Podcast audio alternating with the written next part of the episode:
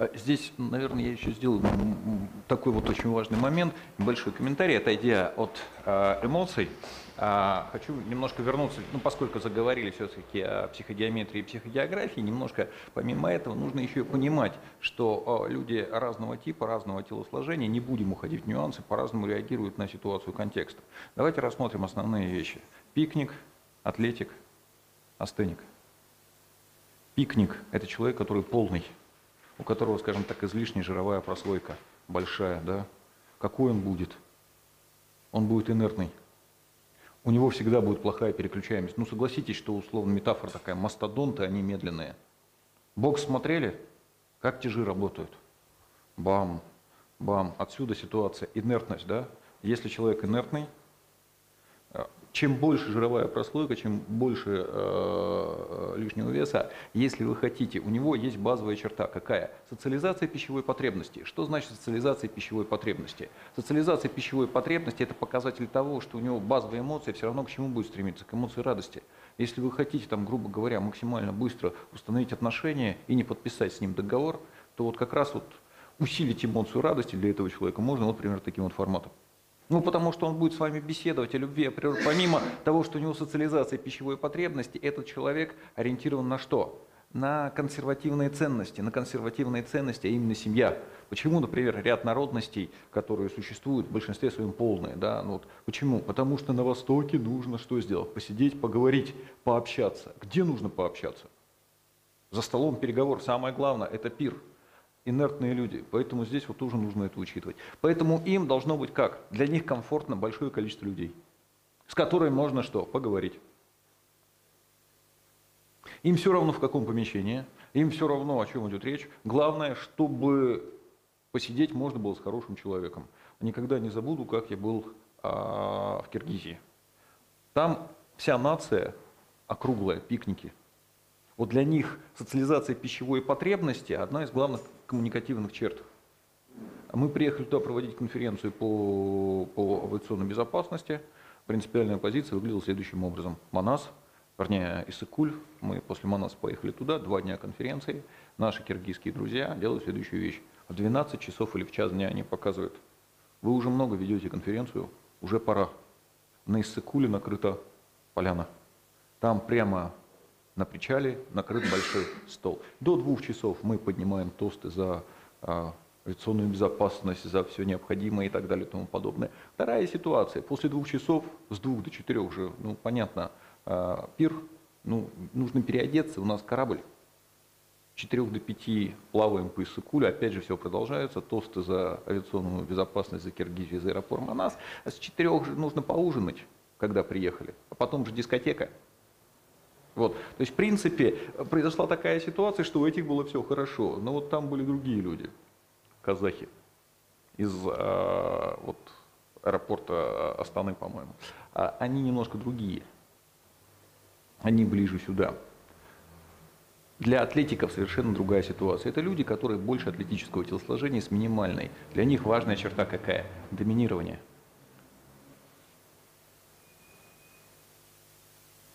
Это хищники. И вот для них здесь очень важная ситуация. Если говорить метафора хищник, а, где будет дискомфортно такому человеку? Если он атлетического телосложения. Атлетики. Клетки. Вот там я вижу человека атлетического телосложения, у него уже начинается что? Да, возникает вот это вот желание выйти из помещения.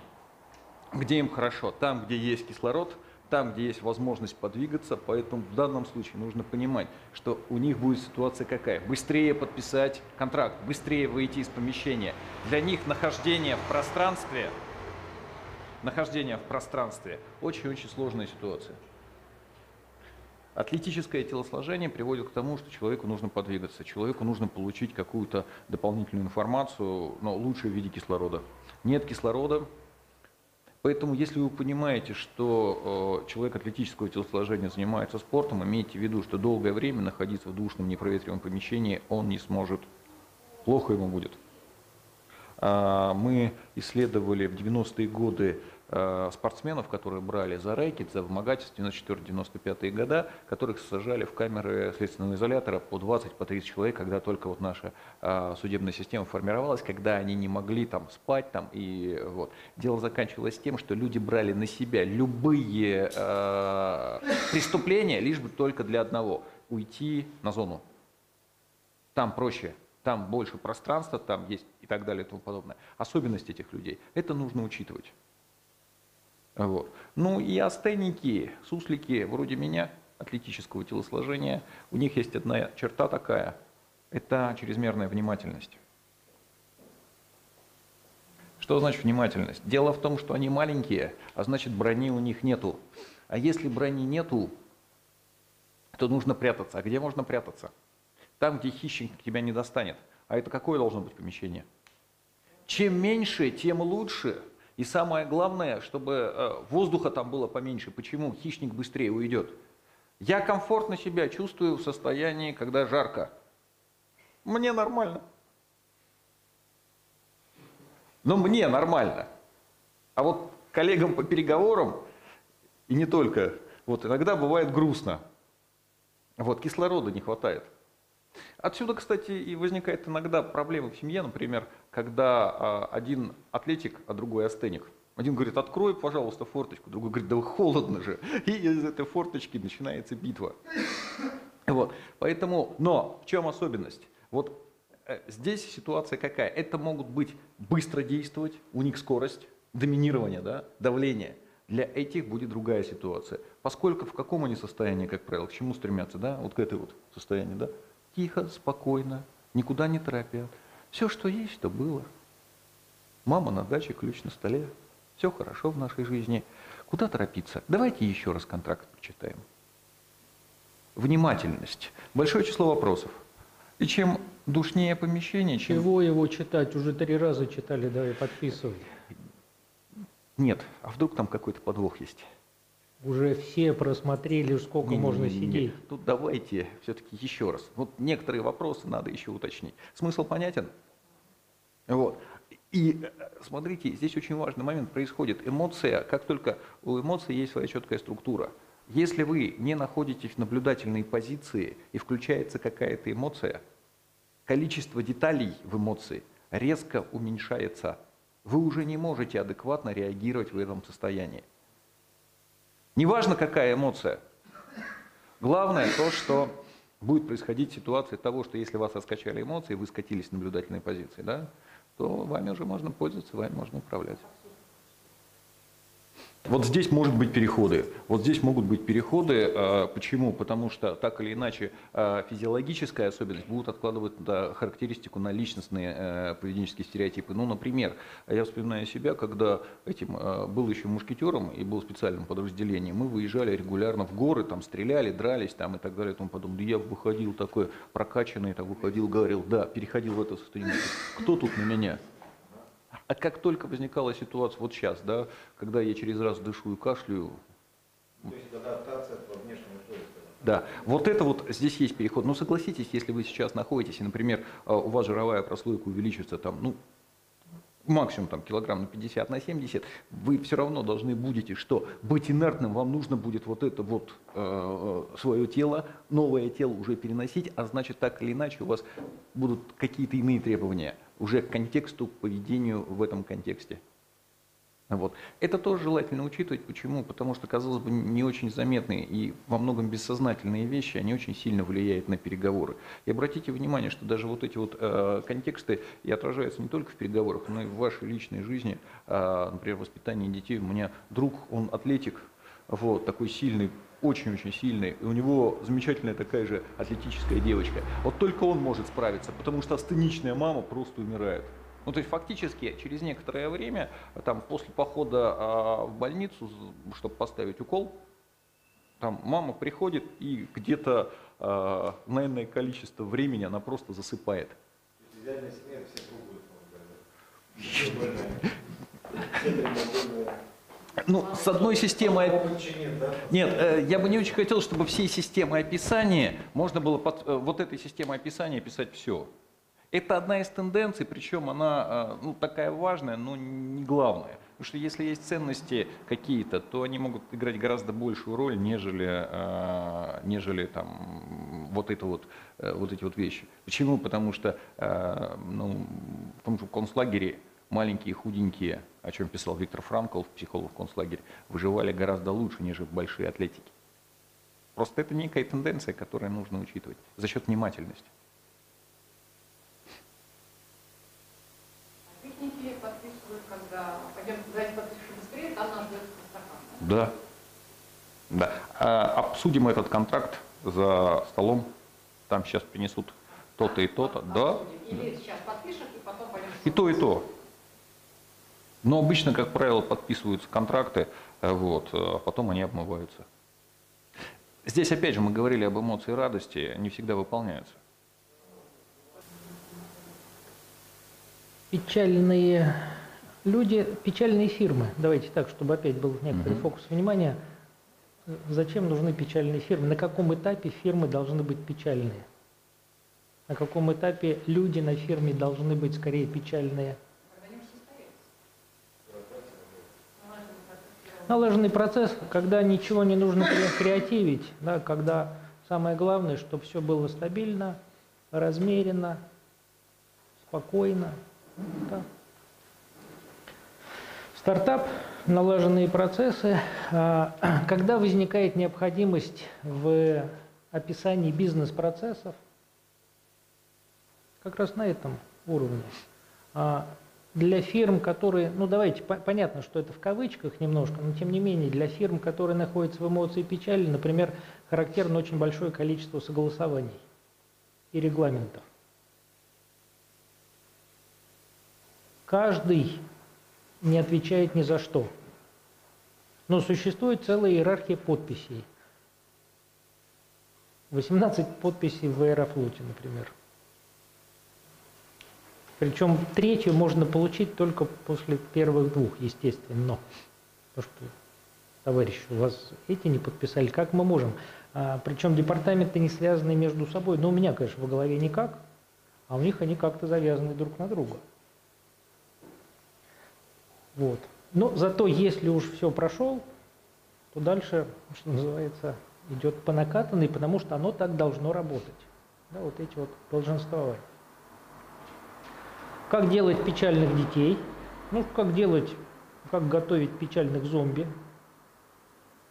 Что нужно сделать с детьми, чтобы для них эмоция печали была привычной? Ну, не только с детьми, а со взрослыми тоже. Кто слышал, ты должен учиться на пятерке, Ты должен вести себя правильно. Ты должен вести себя правильно. В, твое, в твоем возрасте какой-нибудь Аркадий Гайдар уже командовал полком, а ты, твой брат, твоя сестра, когда ему было столько же, он уже ого-го. Все хорошее было в прошлом. В настоящем нет ничего.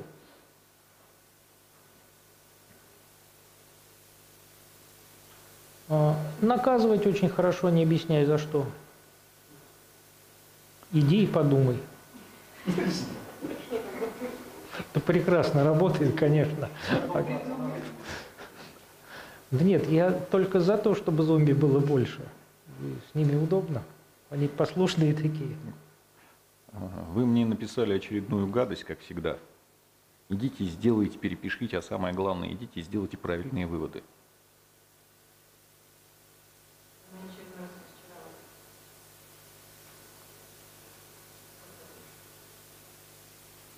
Самое главное здесь не объяснять, э, за что.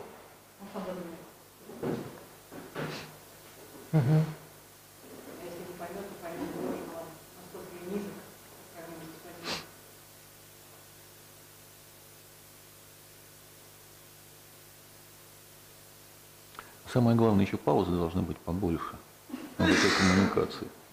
Как ощущение? А смотрите, что еще произошло. Мы невольно задали еще такую вещь, как э, аудиодигитальную петлю обратной связи. Э, ну, в общем, смотрите, это вот такая вот, вот ситуация, когда вот, вот, вот это вот, вот это вот. Э, Грусть – это эмоция, которая связана по вертикали, она вот такая вверх-вниз, вверх-вниз. эмоция горя, да, вот аффект эмоции грусти и самопроявление, как обращаемся туда, к ресурсу, а потом, А нету. да, да, и ушли вниз, глаза внизу бегают, там депрессия, там тоска, там все самое главное. И если вы хотите понизить э, ресурс переговорщика, э, то волей-неволей нужно к нему присоединиться, э, сначала по- с ним пообщаться, может быть, подвигаться, а потом сделать, ну да, и немножко так посидеть. Да? Не то чтобы заразить. Нужно, во-первых, уменьшить скорость речи. Говорить немножко тише. Ну, потому что, если вы говорите громко и быстро, какая же это грусть? Грусть – это медленная и продолжительная. Ничего страшного, что ручка упала. Нормально.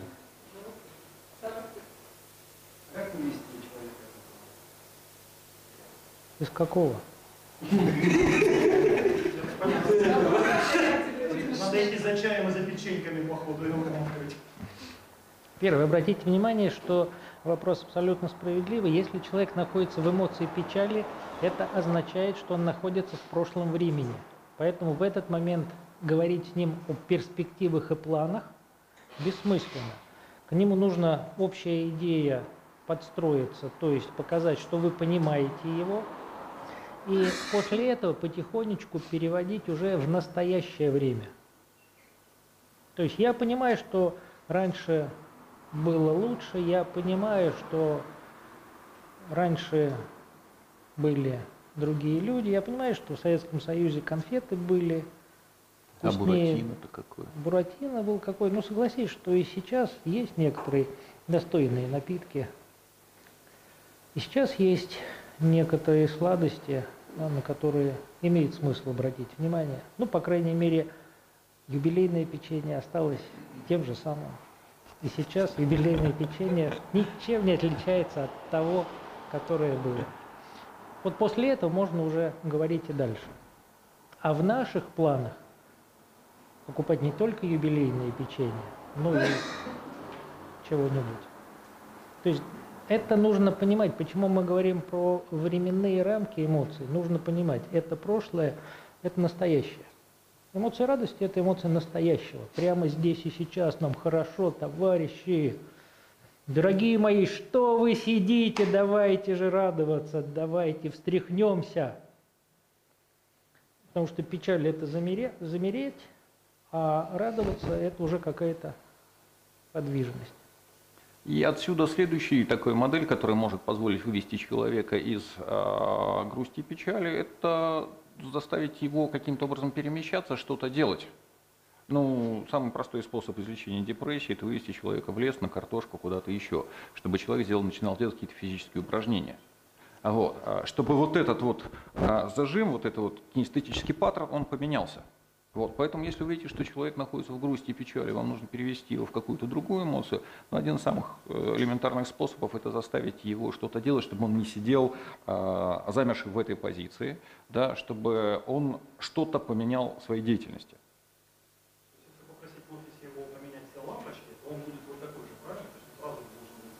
Э, Подстройка ведения, Саша. Два часа меняет лампочки, теоретически вот он вон там должен быть. Ну, Ра- раньше для этого у нас был электрик, а сейчас даже денег на электрика нет. нету, поэтому иди и меняй. Скорее всего, будет сопротивление в таком формате. Подстройку ведения нужно сделать. То есть сначала поговорить о чем-то прошлом. Раньше был электрик, а сейчас кто, кроме тебя, лучше это сделает. В какую-то соседнюю фирму, чтобы прошелся, прогулялся, пообщался. Господа, Если тебя целенаправленно вводят в состояние именно с господа, опять э, противодействие очень понятное. Если вы понимаете, что с вами происходит, ну, значит, не, не- не идите туда. То есть, если вас постоянно, а раньше, нет, ну а сейчас, ну что, раньше, раньше оно осталось в прошлом. Что об этом говорить? К этому можно по-разному относиться, но давайте решать реальные задачи, которые стоят на сегодняшний день. Да, раньше было лучше, раньше были сладости, но этого не вернуть. Что будем делать сейчас? Давайте грустить. Что вы сидите? Давайте нормально грустить. Все, встали и грустим. М, Это один из способов работы с эмоциями, очень интересный, которым пользовался, например, Милтон Эриксон. Тогда еще не было понятна структура эмоций, описание появилось позже, но тем не менее он работал именно таким образом. Эмоция печали, эмоция достаточно продолжительная, причем низкой интенсивности. Он говорил, когда к нему человек приходил в грусти, там, тоске, он говорил, ты точно вот сильно печалишься по этому событию, по этим людям? Тот говорит, да, я очень печален. Говорит, тогда, если ты к этому серьезно относишься, тебе задание. Каждый вечер с 9 часов до 9 часов 15 минут ты печалишься как следует. По-настоящему. Причем отслеживая время. Ты должен печалиться каждый вечер. И оказывается, что вот эта идея, что я должен печалиться, она начинает очень сильно работать с эмоциями. Оказывается, что если печалиться нужен только 15 минут, то это какая-то фигня, а не печаль.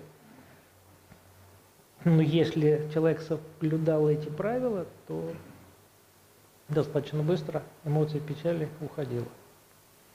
Цели и задачи. Наш знакомый психотерапевт, он с бабушками раб- работает очень хорошо. Бабушка, которая приходит к нему в депрессии, в печали, у которой потерян смысл жизни, у которой все в прошлом. Он говорит, значит так, а вы к похоронам подготовились? Да, понимаешь, что что-то не то, что что-то интересное. Ну, говорит он, вы гроб себе выбрали? Ну, вы что, уверены, что своим молодым вы можете поручить эту важную функцию? А если они не тот купят? Или очень дорогой, или вообще какую-нибудь самую дешевку. Вы что? Хорошо, список гостей приготовили, которые придут к вам на поминки? Нет? Это они будут решать, кого приглашать. А если они пригласят того, кого не хотите видеть, вам это приятно будет? И бабулька начинает оживать. Платье. Вы приготовили платье? Ну что, что, если это случится зимой и вас похоронят в летнем платье, это вот насмешище просто. Бабулька начинает оживать, у нее появляется цель, она ищет по разным магазинам подходящий гроб, она выбирает себе платьице, она составляет списки гостей, причем вычеркивает и заносит новых и новых, она оживает. Эмоции печали уходят, потому что эмоции печали это в прошлом, а здесь появилось будущее. Оно может быть странненькое, но тем не менее, оно тем не менее будущее.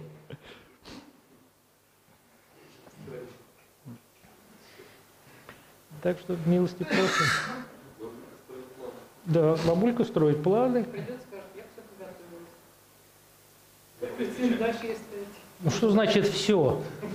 Что значит все? Есть еще нюансы, которые можно доработать.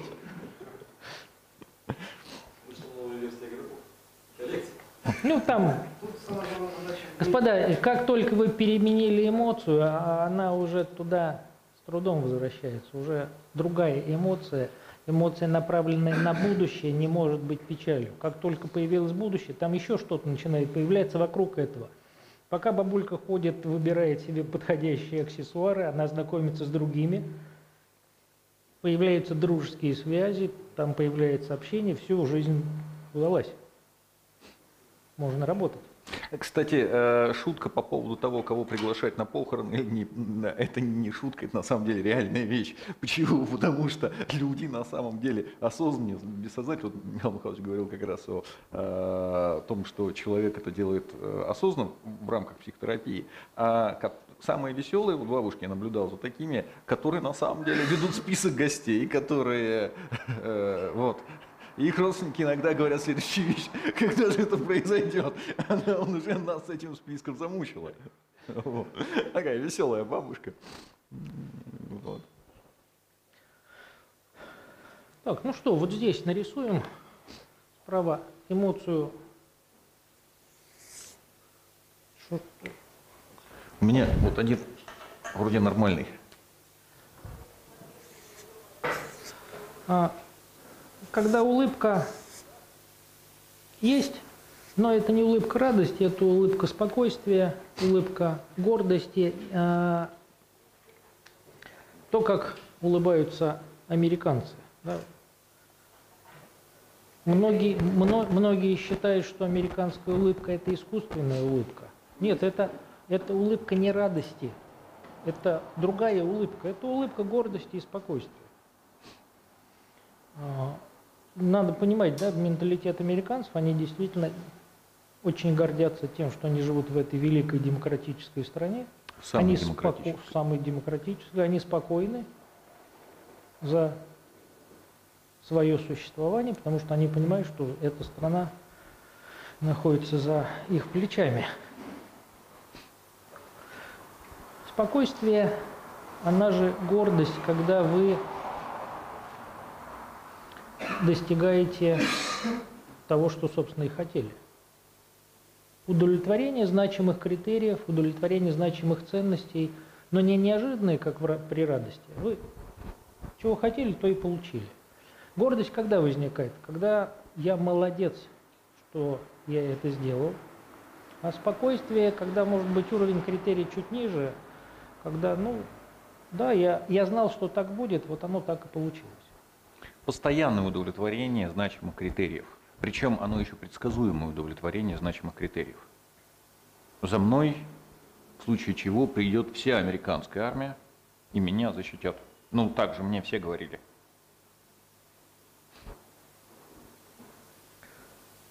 Что хорошего и что плохого в этой эмоции? И для чего? М? А, Давайте. Давайте- давайте переведу на другой язык. Он всегда прав, отсутствие обратной связи. Обратная связь здесь не важна. Если я такой красавец, то какая разница, как вы на это реагируете? Я-то сам знаю про себя все. Поэтому вы довольны или вы недовольны, разницы особой нет. А, Вот эта некритичность к обратной связи очень важна для эмоций гордости. Ну, опять переметнемся в сферу бизнеса.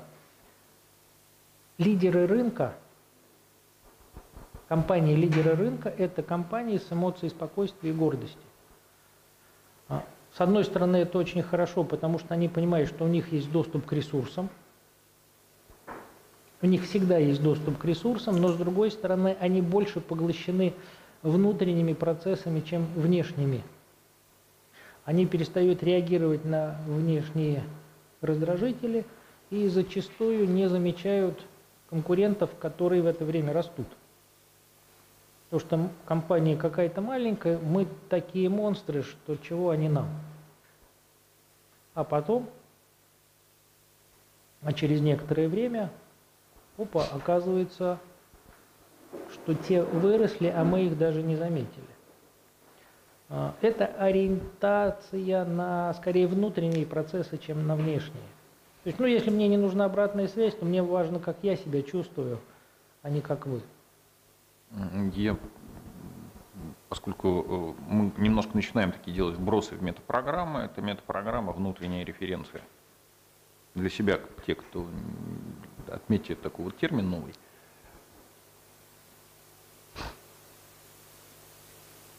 Соответственно, как да, воспитывать человека, чтобы он был в эмоции спокойствия, в эмоции гордости? Давать задание, которое он точно может выполнить, хвалить за задание, которое он точно выполнит, предлагать инструменты для выполнения каких-то задач. А, Предсказуемость. Потому что вот здесь один из способов, например, еще развить в человеке эмоцию радости, это м, неожиданные победы. То есть когда возникает радость? Когда две дворовые команды встречаются одного уровня, и одна из них побеждает. В футбол, хоккей, неважно чего. В настольный теннис, когда я играю с равным мне в настольный теннис, и я его победил, во класс. Если я играю в настольный теннис с олимпийским чемпионом и ему проиграл, то ни у олимпийского чемпиона радости нет, ни у меня особой печали, потому что все было предсказуемо. Может появиться гордость, я играл с олимпийским чемпионом, здесь все нормально, я, да, проиграл. я да. проиграл со счетом 21 всего лишь один, а не ноль. Я даже забил один. Да.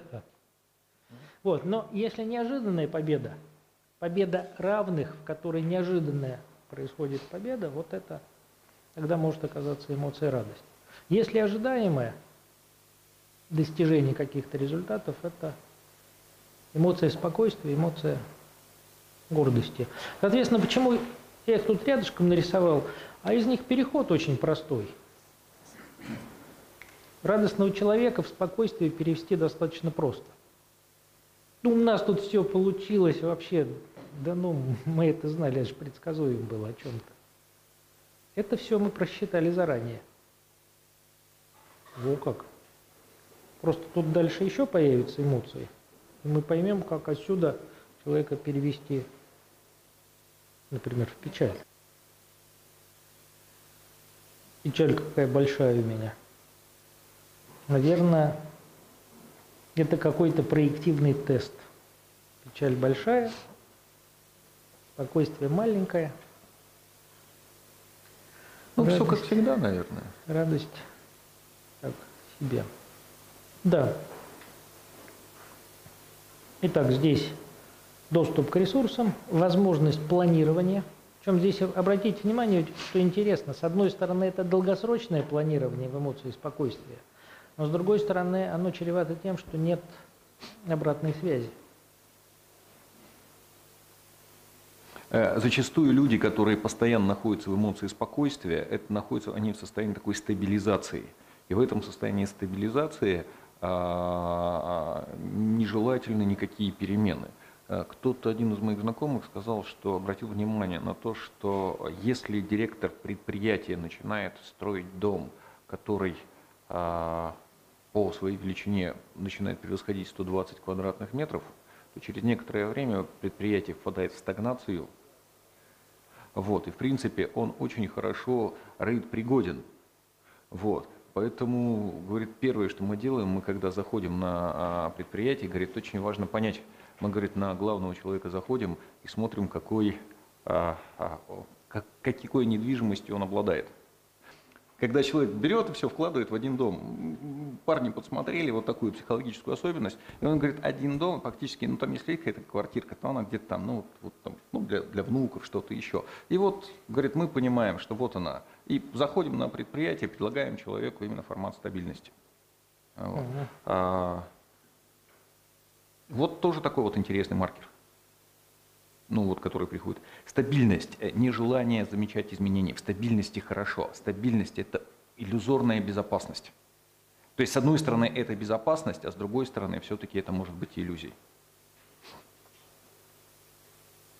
А, Если вы посмотрите на такого представителя бизнеса, как Марка Цукерберга, то обратите внимание, несмотря на то, что Цукерберг создал достаточно интересную сеть типа Фейсбука, то, опять же, увеличение, а, то, что он не хочет стоять на месте, это приобретение другой системы, Инстаграм. Инстаграм, который полностью противоположен, по сути своей, Фейсбуку. За- создавался и затевался как а, сеть, которая, а, социальная сеть, которая для, ну если те, кто смотрел а, социальная сеть, фильм, помните, это все-таки он вышел откуда? Из Гарварда, по-моему, да? А Вот, то есть это была, условно говоря, Фейсбук был такой, в общем-то, элитарной темой. И Инстаграм как раз это антифейсбук. То есть для всех и тем более для молодых. Поэтому была совершена сделка для того, чтобы чего? Консервативный Фейсбук немножко разбавить другой сетью, Инстаграмом. Да, чтобы не стоять на месте, чтобы не консервироваться. Другая ситуация произошла с нашей, э, с директором э, контакта Павлом Дуровым, который создал э, контакт, застабилизировался, и только когда у него этот контакт забрали, э, предложили э, продать, вот, он начал двигаться. Но уже, опять же, его новая сеть на сегодняшний момент, которую он пытается создать, да, уже, ну, скажем так, вне тех ресурсов, которые у него были, ему фактически приходится создавать с нуля. У него было проявление как раз вот этой вот эмоции спокойствия и во многом гордости. Гордыни, я бы даже так сказал. Почему? Потому что этот его жест, который был в Питере, осорить пятитысячными рублевками, это показатель того, что он демонстрировал свою эмоцию гордости, которая уже перешла, в общем-то, не столько в э, гордость, сколько в тщеславие. Ну и, как говорится, в замечательном кино «Тщеславие – мой самый любимый грех». Помните «Адвокат дьявола», да?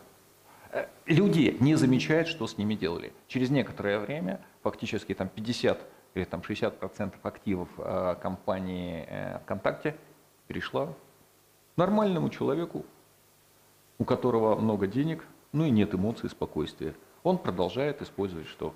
Сделки МНД, сделки слияния и поглощения для увеличения своих активов. Он находится в несколько другой эмоции. Такая важная эмоция. Здесь есть еще свободное место для других Эмоций. эмоций. Ну, наверное, еще, еще одну до обеда. Давайте.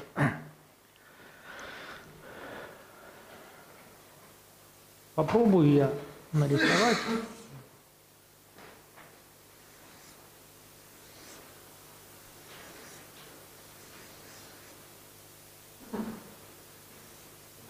Округлен. Вот Довольно.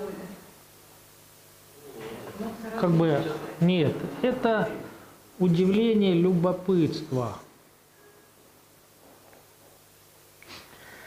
Эмоции удивления, эмоции любопытства, ну, калибровка, помните какая? Широко открытые глаза, челюсть, которая отпала. А, Это я э, расслабление э, челюсти как ну раз. да, чел- челюсть отпадает. Я не знаю, как расслабление челюсти нарисовать. Здесь очень важный момент заключается в том, что в эмоции удивления, помимо широко округленных глаз или приподнятых бровей, хотя это может быть очень важный момент, здесь всегда расслабляется вот эта вот мышца. Вот эта вот. Она может быть сильно, может быть слабой, но в любом случае как бы вот э, она э, э, отвисает. То есть челюсть падает вниз. Если этого не происходит, любая другая эмоция, только не удивление. Потому что в удивлении, расслаблении вот как раз вот, э, вот этой вот мышцы происходит. Если силовое открытие рта, это фальшивое удивление. Человек притворяется. Страх чуть позже. Удивление, оно же любопытство. Потому что, сами понимаете, люди начинают любопытствовать, ну, скорее всего, для того, чтобы удивиться. То есть ты не будешь исследовать что-то, если ты знаешь, чего ты там получишь. То есть любопытство с эмоцией спокойствия, оно несовместимо. Ты и так знаешь, что там будет.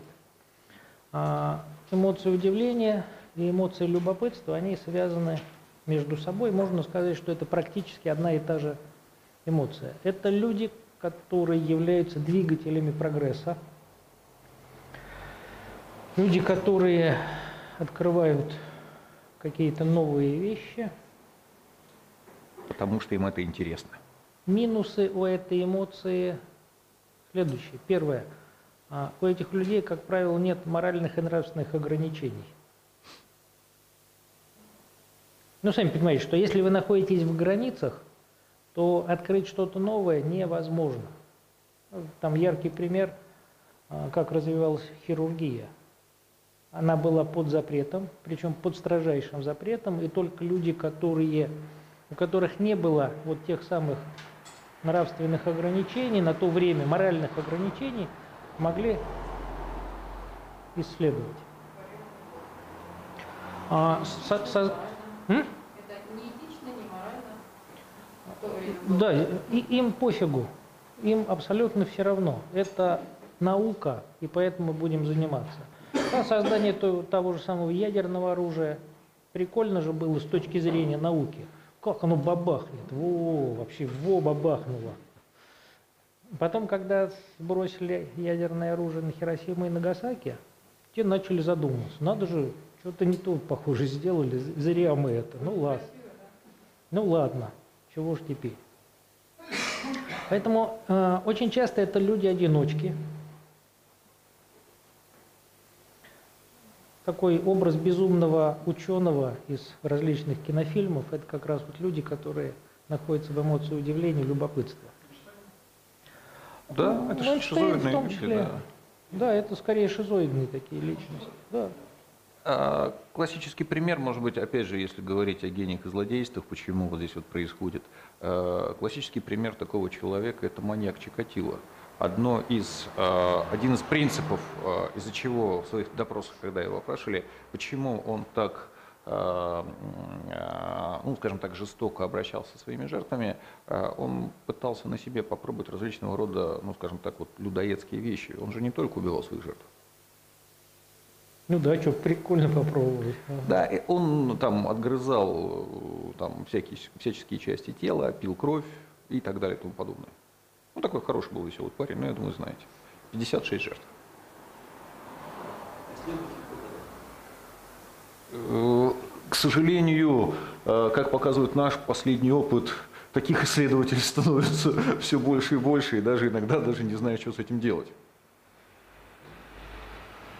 Поэтому, с одной стороны, не случайно говорим, что гений и злодей находятся в данном случае в одном таком формате. Да, это уникальные люди, именно они способны пройти вот эту вот, ну, скажем так, двойную э, связку. Ну, если э, вот это стул, да, то что будет делать человек такого типа? Ой, как интересно, это стул, а у него ножка. А что можно сделать из этой ножки? Можно ударить ножкой по головке, а можно ее использовать и, например, сделать пилемет и всех убить. Нет, не всех.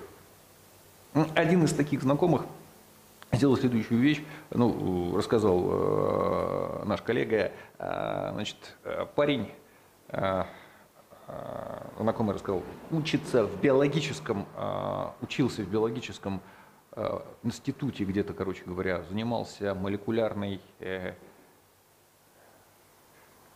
Михаил Михайлович сейчас меня поправит. Ну, короче говоря, вот этими бактериями, основная задача бактериев заключалась в следующем. Он хочет создать такую уникальную бактерию, которая э, э, убьет все человечество, но при этом не э, повредит все живое на этой планете. То есть зверюшки должны жить, а Homo sapiens sapiens, в общем-то, мы с вами существовать не должны в этом мире. А то мы же все приносим всякий ужас ему. И одна из позиций этого человека, почему они еще чрезмерно внимательны, э, одна из черта этих людей характерна, характерная, это а, аутичность и настороженность. Да, они творческие, да, для них базовая ситуация любопытство, интерес, но они крайне внимательны ко всему. Не очень понятно, правда, ко всему, потому что что происходит у них в голове достаточно сложно, но, в общем-то, Могут быть разные проявления. Помните, они внутренне конкурентны, сильно скрыто конкурентны. А, я вам когда-то отомщу за все. Классический пример Виноградова, который э, что-то на маньяков меня все время стягивает. Может, у кого чего болит. Не знаю, не знаю. А Виноградов, который расстрелял четырех э, сослуживцев в московском офисе. Он был непонятный, ему было все интересно, но на этот интерес никто не отзывался. И те, кто насмехались над ним, ну, первый он зашел и начал их стрелять. Погибло четыре человека. Вот это вот особенность такой вот эмоции. Интерес, ах, раз не так, то я вам... А как не дать человеку уйти из материальной гениальности в состояние вот этого адекватного судьбы? Есть же какой-то ну, при воспитании детей? Есть Не знаю. Я тоже вот что-то... Ну, по крайней мере, современной психиатрии, как российской, так и американской, да и европейской, пока это еще не удавалось на протяжении многих веков. Джек Потрошитель, который был описан в 1800-х годах, который там убивал всех подряд, он один из просто первых, которые его описали. До этого существовал миллион людей такого типа. Любопытство. А? Я вот не знаю, у меня просто...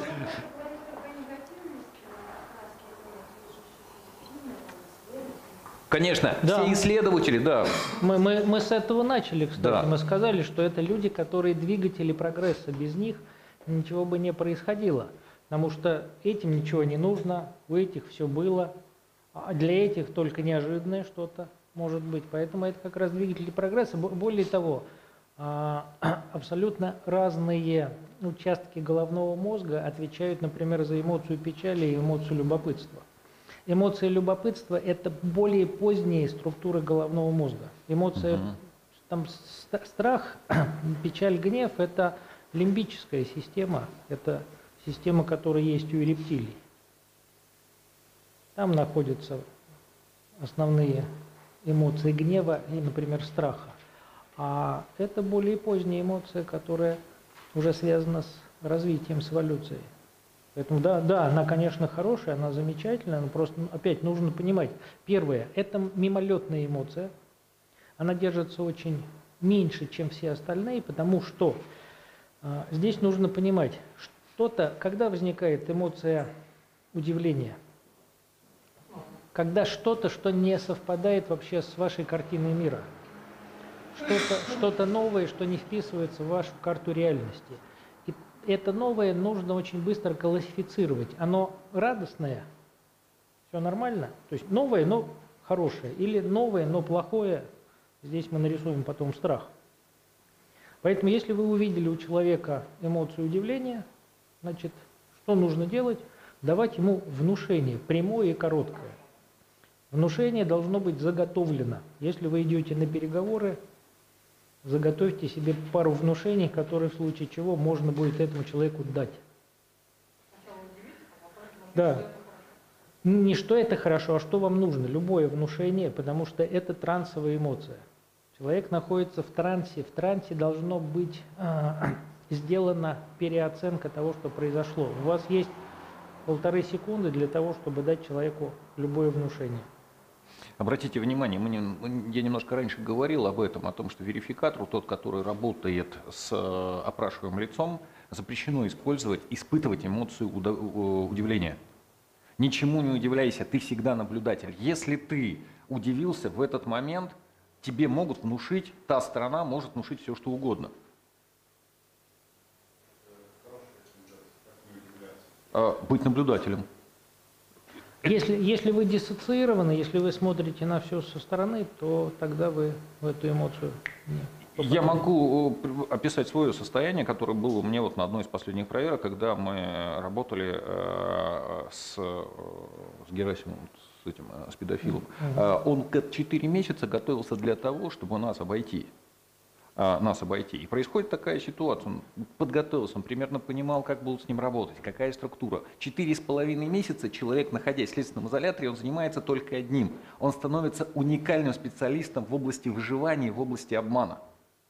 Вот. И что произошло? А, Мы с ним начали работать, мы с ним начали работать. И когда я понимаю, что по фактуре, по фактуре вроде все нормально, тут он делает один раз, а, отвечает на вопрос таким образом, что я понимаю, что я не должен от него это услышать. И у меня возникает эмоция удивления. У меня второй раз возникает эмоция удивления. Что делаю в этом случае? Я перестаю а, коммуницировать с этим человеком. Просто это вот как бы мы заканчиваем, ну, отрабатываем вещь, но я понимаю, что уже после этого я иду там, к ребятам, выпиваю 50 грамм водки для того, чтобы отключить логику. Она в данном случае была излишней. И после этого мы проводим вот на этом, на таком ином ресурсном состоянии э, тестирование этого человека. И получаем стопроцентный результат, который нужен был. Абсолютно четкий, абсолютно конкретный. Запрещено испытывать эмоцию удивления. Но это не значит, что вы ее можете не испытывать. Но а, как это, а, смысл коммуникации только в той реакции, которую она вызывает, и человек может менять все быстро. Если вы поняли, что это произошло, отследили у себя, да, значит, вы тут же можете м, поменять коммуникации и начать вести переговоры, исходя из того анекдота. Помните как? И снова здравствуйте. Нет поражений, есть только обратная связь. Вот это вот очень важный момент. Ну, помните этот анекдот про продажи, да? Женщина заходит в магазин, где продаются ваши женские антидепрессанты, шубы там и так далее и тому подобное. А Вот, он говорит, как здорово, как замечательно, как все хорошо. А, Вокруг нее бегает продавец, говорит, вот это, вот это, вот это, вот это. Он говорит, да, отлично, только денег у меня нету. Вот. Он говорит, ну тогда всего хорошего, до свидания. Он говорит, ну деньги, а девушка, женщина говорит, а деньги есть у моего мужа, он идет сзади. И снова здравствуйте. Вот быстрая переключаемость должна быть у коммуникатора, поэтому и ходить из эмоций в эмоции вы должны достаточно быстро. Но самое главное уметь отслеживать. Как и позиции восприятия, так и эмоции. Ну, бывает такое, что скатываетесь в эмоции, но же не нужно сделать, говорить, все, переговоры проиграны. Они проиграны у вас в голове. Эффективный коммуникатор – это тот, который по щелчку может переходить из состояния в состояние, отслеживать состояние другого человека. Мы единственное, что делаем, мы наблюдаем. Одна из базовых э, ситуаций в НЛП заключается в том, что мы не слушаем, что говорит человек. Для нас важно, как он говорит, как он структурирует свой опыт.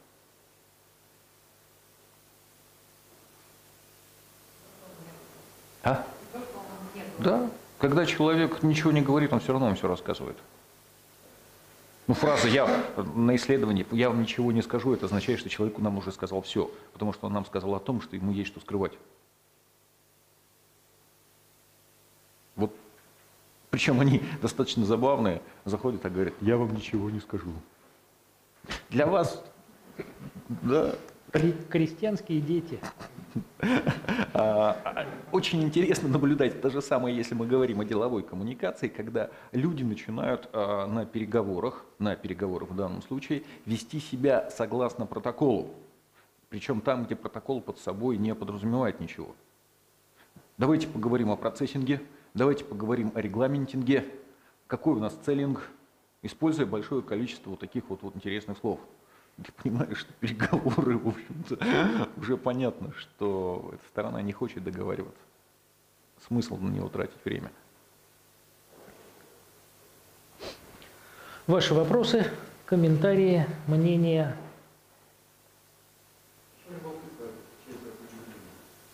Э, Удивление – это короткая эмоция, которая выглядит так. А любопытство – это производная от эмоции удивления, это состояние. Оно выглядит так. Любопытство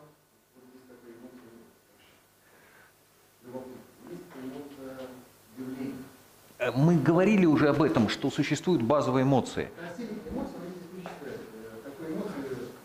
Э, Я не говорил, что это эмоция, я говорил о том, что это состояние.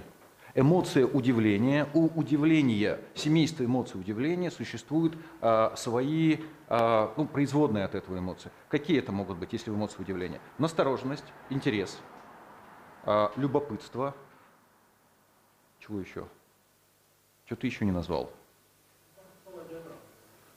А, Вот. Э, Если интересно, то по описанию эмоций у меня а, прям есть как каталог, я могу поделиться там прям, просто я их порядка базовых семь эмоций, а количество состояний, ну, э, эффект эмоций удивления – это шок или изумление. Если удивление выглядит на лице следующим образом, то шок выглядит так.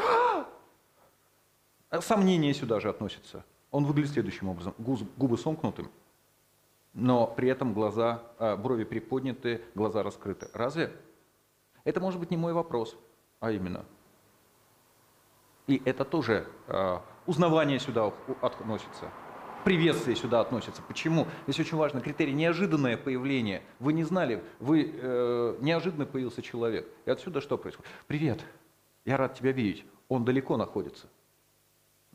То есть э, мы говорим о базовых эмоциях, но подразумеваем под собой, что в каждой базовой эмоции существуют свои а, дополнительные как бы, э, э, состояния, настроения, чувства, потому что чувства здесь тоже присутствуют. Что такое чувство? Это личностное присутствие в этой эмоции. Ну, например, а, страх – это эмоция, я боюсь – это чувство.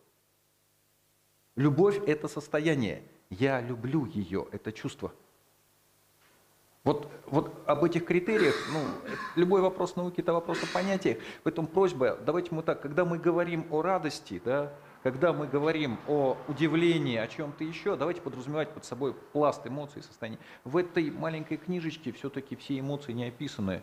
А, Ну и, и плюс я так думаю, что мы чуть-чуть под другим углом сейчас Да. смотрим. Нам важнее, а, что какие задачи можно решать, когда у человека, у людей эмоция удивления или у них любопытство. Да, вот здесь презентация новых идей. Потому что презентацию новых идей здесь бессмысленно, презентация новых идей. Зачем вам? Зачем мне ваши новые идеи? Какие нанотехнологии? Вы что, у нас нормальный, проверенный процесс. чтобы с этих пор по-новому оставалось все по-старому. Презентации новых идей в радости, скорее всего, нет, потому что они эту идею услышат, придумают что-нибудь свое и про вас забудут. А вот здесь презентация новых идей, да, вне зависимости от того, где вы находитесь в переговорном процессе и вы хотите предложить что-то новое, попробуйте вызвать тогда удивление, любопытство, предложить что-то неожиданное. И вот. Да. Да, Да. да, да.